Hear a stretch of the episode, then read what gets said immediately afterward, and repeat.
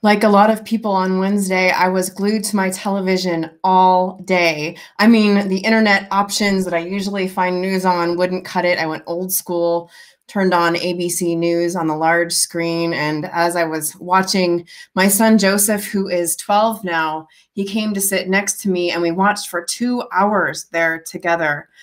I was grateful that recently Joseph and I we'd uh, finished watching the Netflix series Designated Survivor which is a kind of far fetched story about an attack on our Capitol.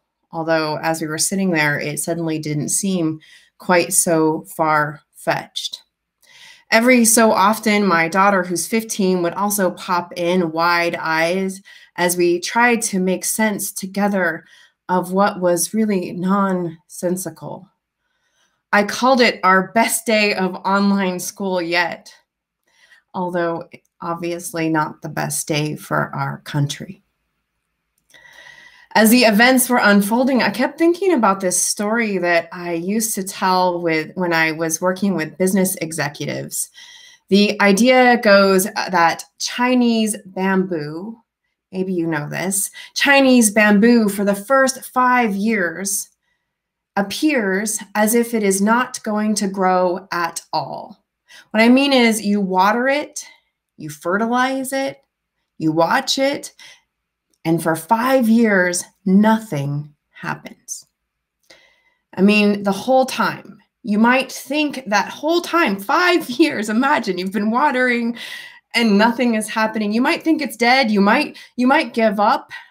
But if you keep going and get to the fifth year, then suddenly it starts growing so fast you can literally see it growing. They say that some, some bamboo has been known to grow up to 90 feet tall in just five weeks after it starts growing. That's that's two and a half feet a day after five years of nothing. Except, of course, it was five years that seemed like nothing, that actually was profound growing just underground. Underground, there was a whole root system developing with your care and your feeding, a system by which it could effectively and then quickly, as if suddenly, show itself. I don't know about you, but for me, there were things that about what happened this week that were shocking, but they were not surprising. And yet, at the same time, as I was watching it all, I, I kept thinking, how did we get here? I mean, how did we get to the point where a large group of Americans thinks that thinks that it was necessary and appropriate to seize our own Capitol while it is in session and where they were encouraged by our president to do so? And and how did we get to the point where not only did they find it necessary but also where they were capable of getting in like that? Of all the hard the things i had to explain to my son that day one of the hardest was how this whole group of people was able to scale the walls break down windows. He was saying mom where are the police or the CIA or the FBI. I mean, all those groups that we saw very active in designated survivor, right? That these were the questions we were all asking, at least until we wondered if maybe the police were helping them. How did we get here? It was shocking, but it really shouldn't have been surprising. Because when we look back over not just five years, but really 50 years, or maybe even hundreds of years to the founding of this country, we can see the ways that the root system has been growing with the watering and the feeding of this organism, this force that has been there all along. And this week it simply showed itself within all of its well nourished glory. It was shocking, but it shouldn't have been surprising. As Sean said, we thought of this series, Tiny Revolutions, a few months ago. without any idea that this exact week we're kicking it off would be there'd be something that some would think of as an actual revolution. I mean, Wednesday morning, Laura Boebert, uh, that's a congressional representative from Colorado, she literally tweeted, This is 1776. When we study events like 1776, there is always a clear narrative to parse out, a way to trace the cause and the effect. But in real life, as it's happening, time doesn't work like that. As Rebecca Solnit writes, history is not an army.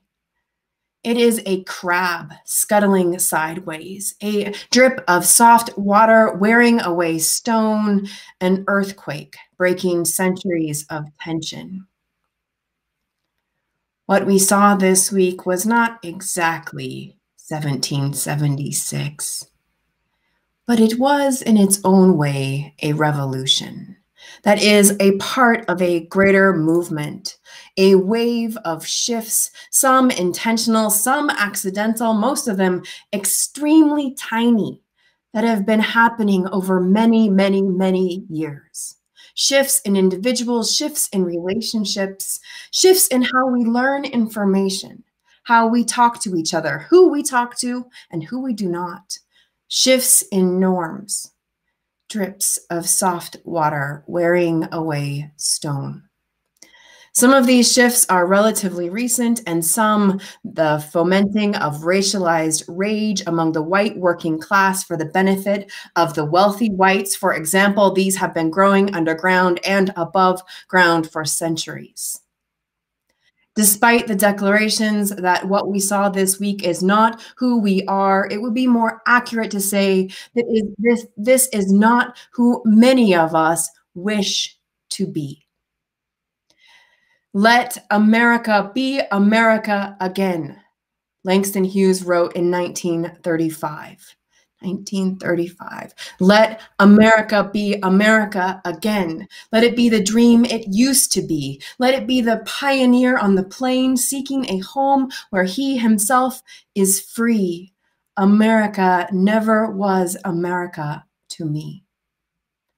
Let America be the dream the dreamers dreamed. Let it be that great, strong land of love where never kings connive nor tyrants scheme that any man be crushed by one above. It never was America to me. Oh, let my land be a land where liberty is crowned with no false patriotic wreath, but opportunity is real and life is free. Equality is in the air we breathe. There's never been equality for me, nor freedom in this homeland of the free.